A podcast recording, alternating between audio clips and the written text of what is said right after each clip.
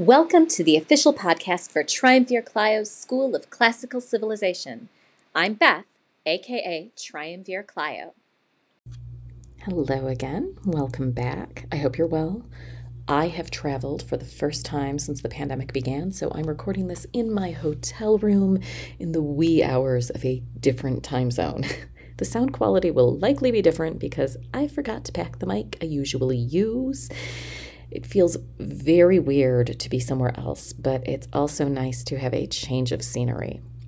Today we have another tragedy by Seneca. Hercules Furens, which roughly translates to the madness of Hercules.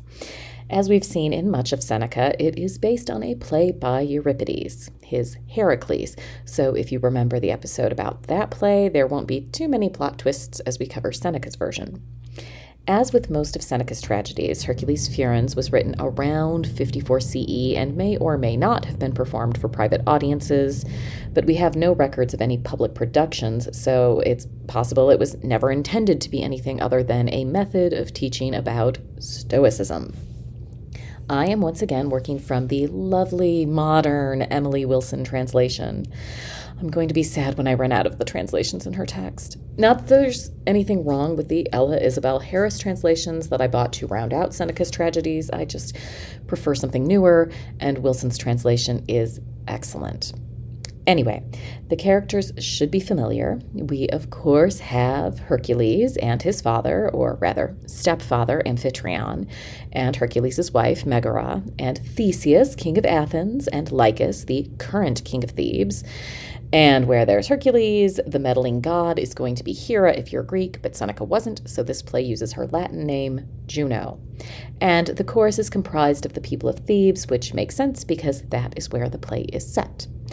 So, with that bit of background that I can offer, we'll take a short break before going over the plot.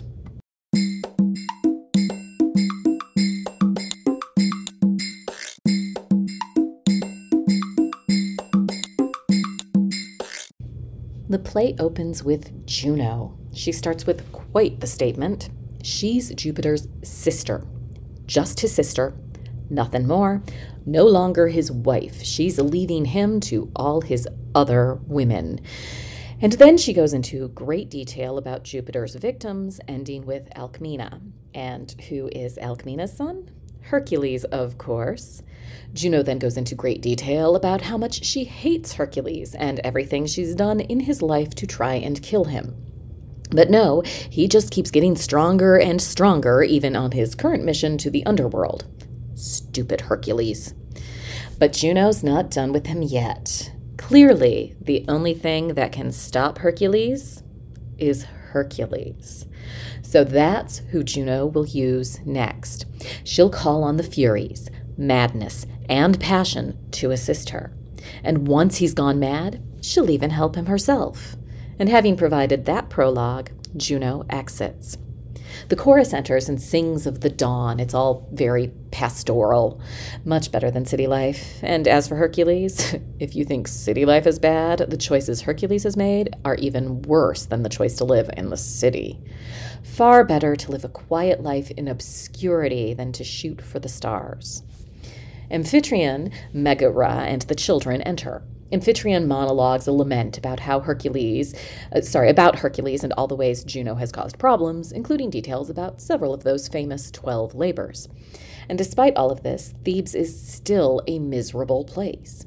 You see, Lycus has killed Creon, Megara's father, and usurped the throne while Hercules has been away completing his labors. Megara joins the lament, praying for her husband's safe return, even though she has this sense of foreboding that Hercules will drag them all down with him. Or Maybe I should call that foreshadowing? Amphitryon tries to comfort her, but neither of them truly believe that Hercules can survive all the challenges thrown at him. Lycus enters and introduces himself to the audience. Now that he's killed Creon, he plans to solidify his claim on the throne by marrying Megara. He tries to woo her. She is not interested. So he changes tactics and tells her that she doesn't have a choice. She says she'd rather die. Getting nowhere with Megara, Lycus turns on Amphitryon, saying that Hercules isn't really Jupiter's son, so all these trials aren't going to get him into Olympus. But Amphitryon doesn't care that Jupiter is his son's birth father. He loves him anyway. And Jupiter's illegitimate sons always have trials, which Amphitryon describes. Eventually, Lycus throws up his hands, commands Megara to marry him, and exists to perform a sacrifice to Neptune.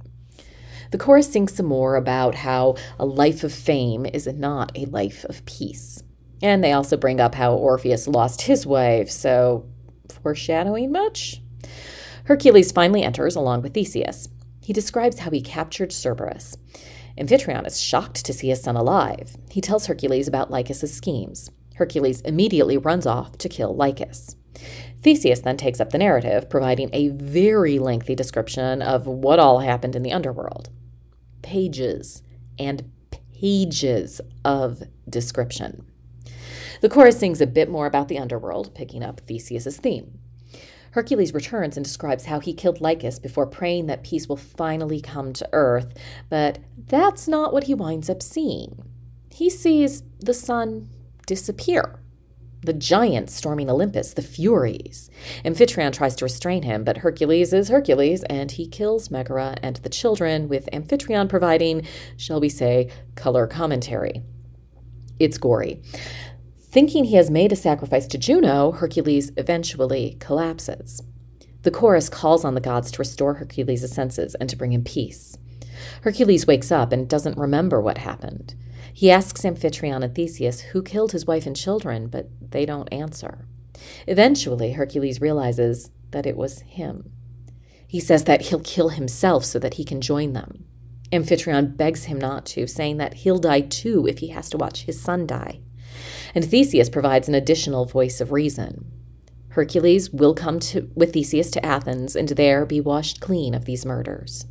And that is where the play ends.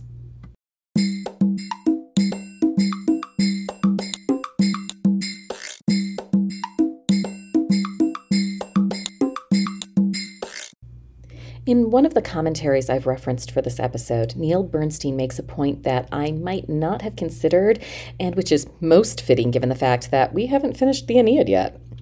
Virgil predates Seneca, so by starting this play with Juno, Seneca reminds his audience of that earlier work by Rome's favorite poet.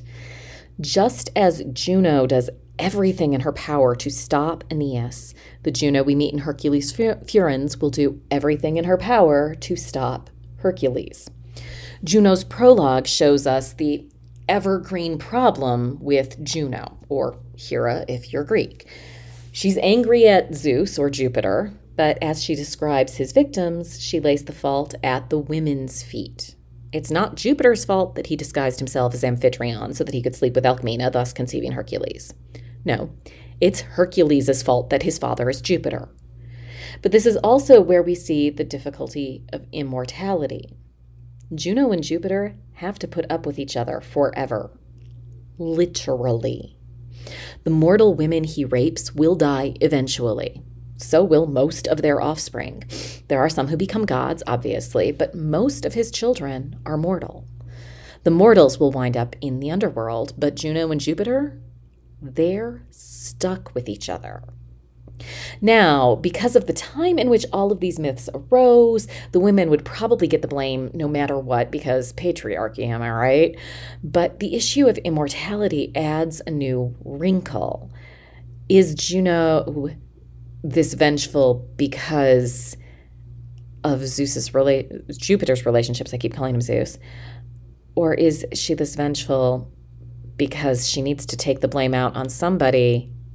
And if she takes it out on, on Jupiter, how's she going to live with that for the rest of eternity?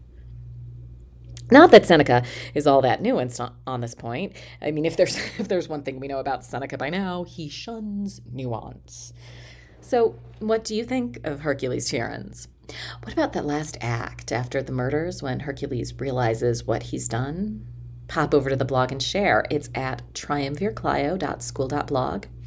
The URL and maybe a link are in the show notes. The link to my Patreon is there too, should you feel so inclined. In the next episode, we'll cover Book 9 of the Aeneid. Talk to you then. You can join the discussion of this and everything covered in this podcast by following the link in my show notes. And if you're enjoying what you've heard so far, please consider supporting the show with a monthly donation of your choosing, just like public radio. And please also consider giving a five star review on your podcatcher of choice so that more people can discover the fun that is Triumvir Clio's School of Classical Civilization.